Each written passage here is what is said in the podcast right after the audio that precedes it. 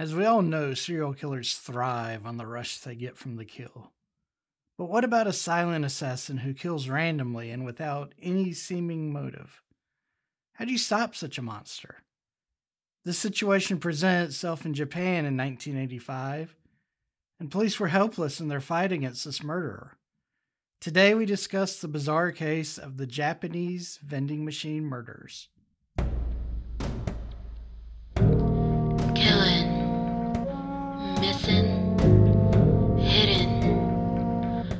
Podcast about bad things. Welcome, welcome, welcome to a, another special edition of Killing Missing Hidden. I'm your super awesome host, Brad, and as always, I'm bringing the funk and bringing the noise.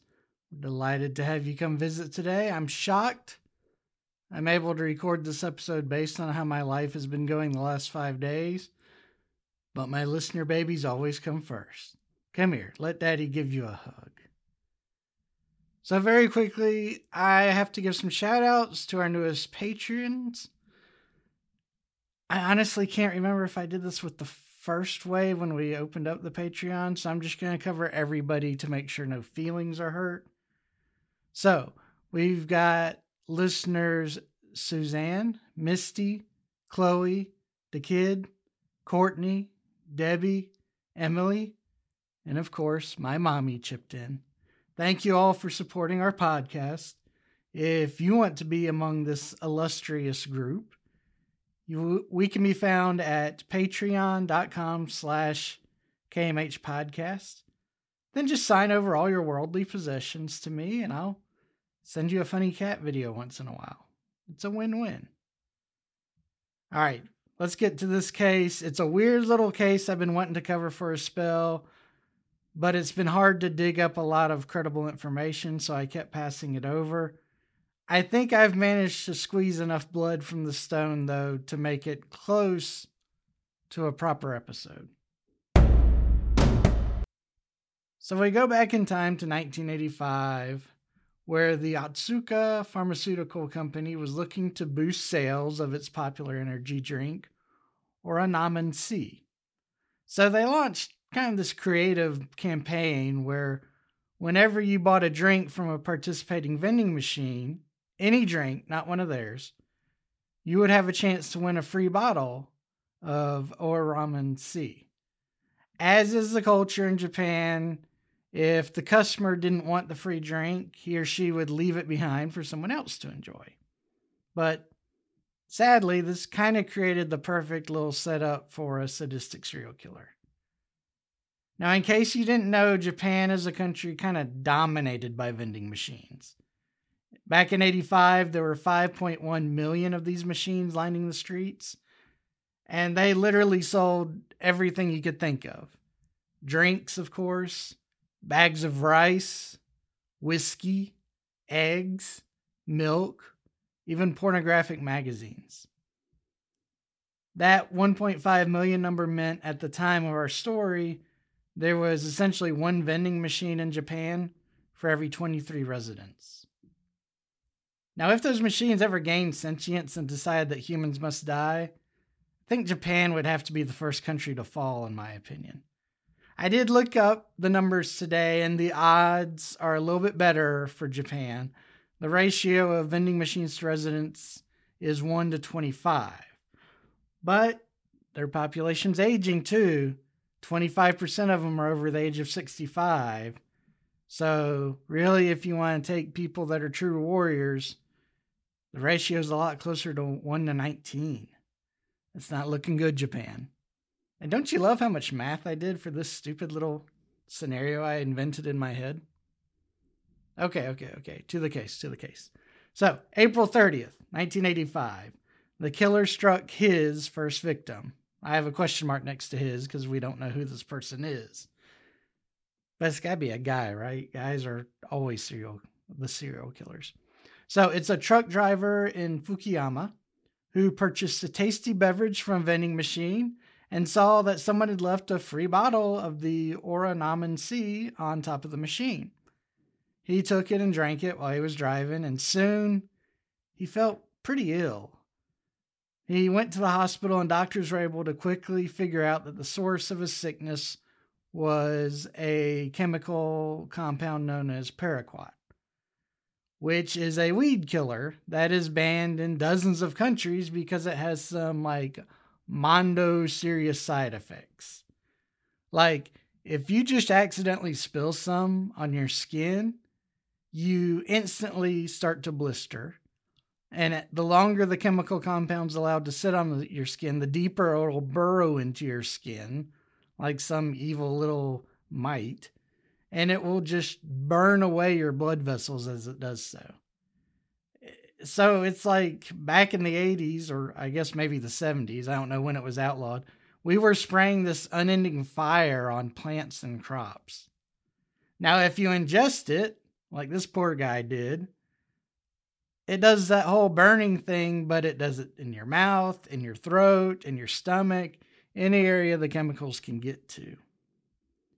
And it only takes a teaspoon of this stuff to kill someone. And of course, we don't really have a cure for something like that. So this poor truck driver died on May 30th after spending 30 days in agony.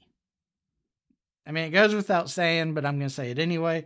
That is a nasty, nasty, sadistic way to kill someone, right? Well, fortunately, he was the only victim for about five months. Come September, it happened again. A 52 year old man in Osaka enjoyed his free drink on September 11th, died three days later. Then a 22 year old took a free bottle and died two days later. Three more people died from poisoning from these free drinks by the end of that month. October saw four people die in the same way. Two more passed in November. All took free bottles, typically from the dispenser, but some were found on top of the vending machine.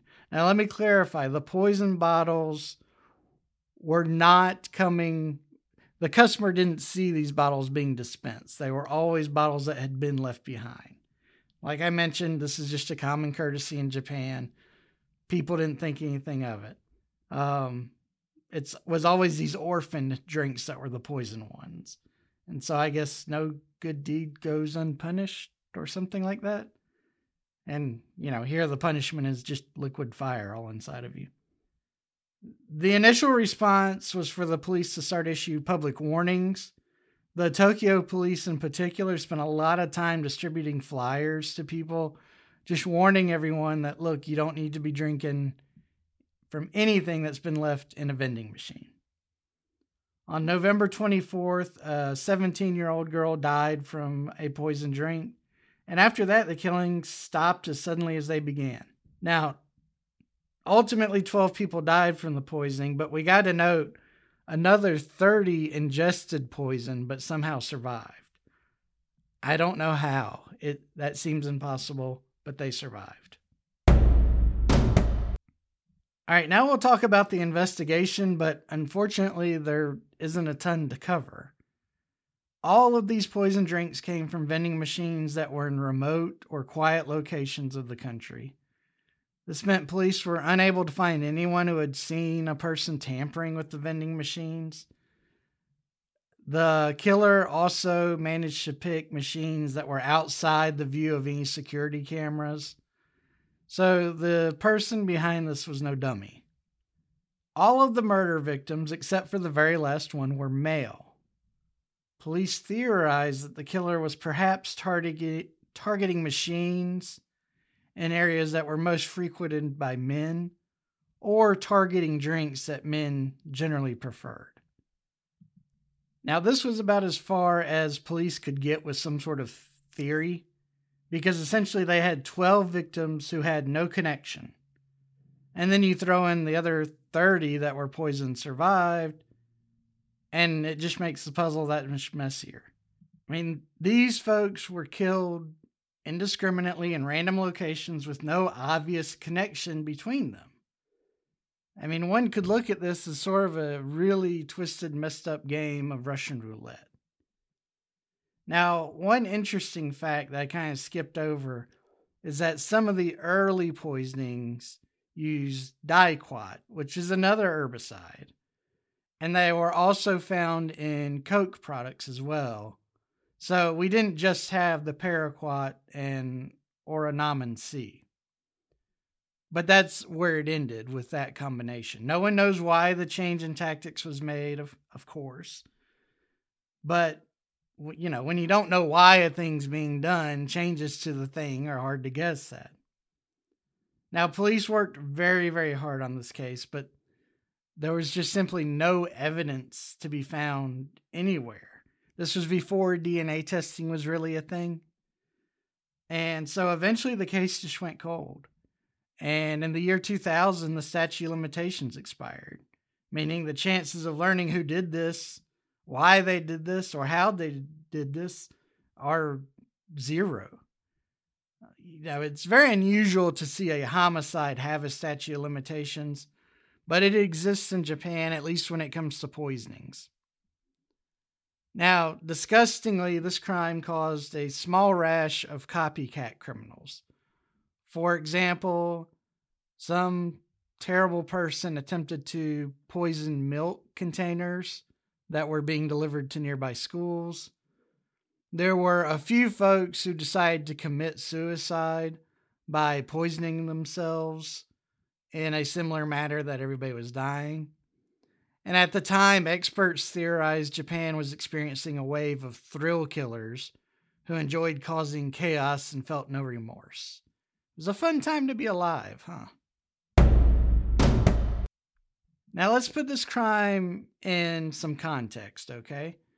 Now, Japan had just been through another wave of food based terrorism in 1984 when a group called the Man with 21 Faces began to try to extort candy manufacturers by claiming they would threaten their product, they would poison their product if certain demands weren't met, mainly monetary demands.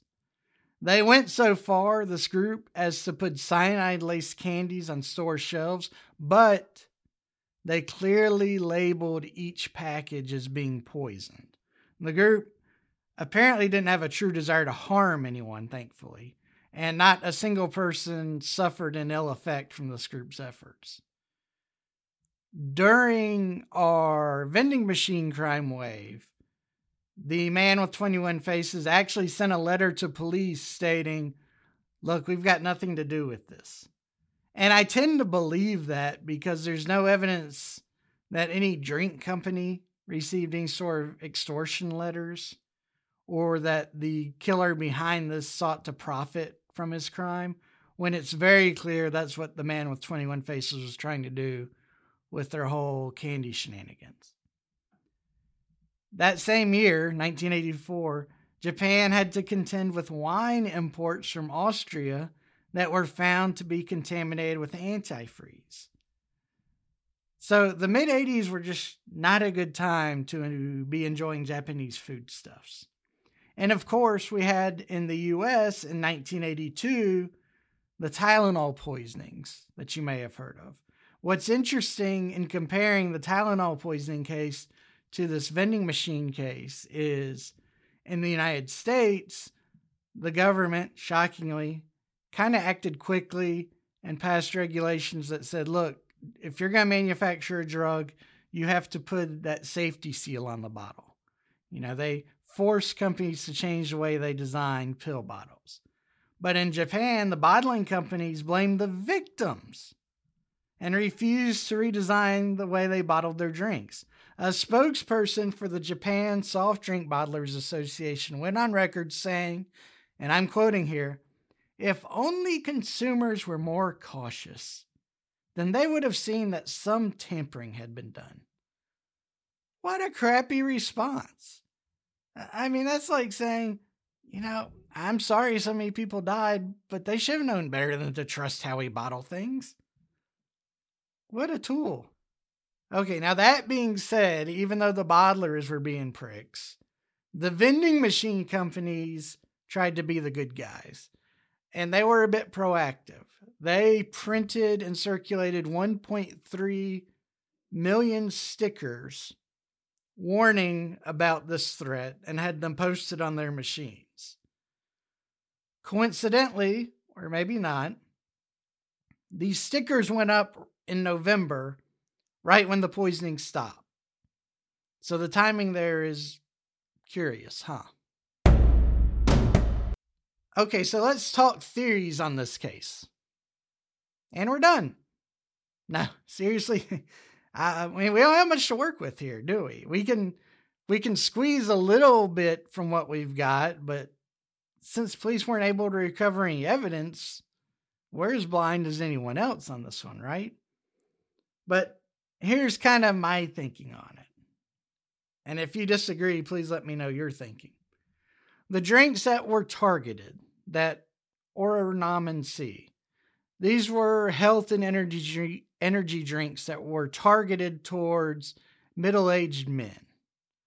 So this suggests at least to me initially, that the killer was much more interested in targeting men. They wanted the men to die. They they weren't interested in going after women.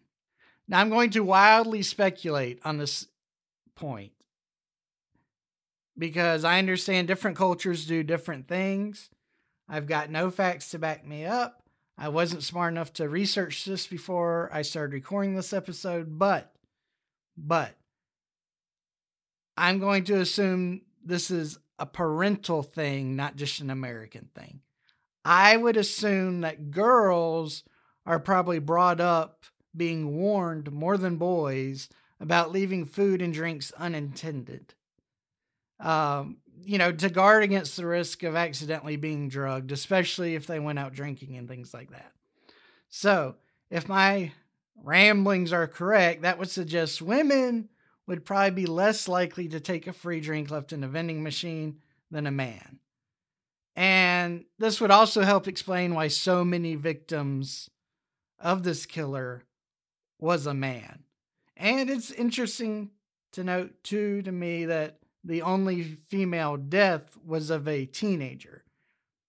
Possibly, possibly parents hadn't had that talk with her yet. She didn't know the dangers of messing with the uh, drink they had found. Whereas I would expect older women to know the risks. Now, I've read some suggestions and some of the sources I linked in the show notes. I always have show notes, as you know.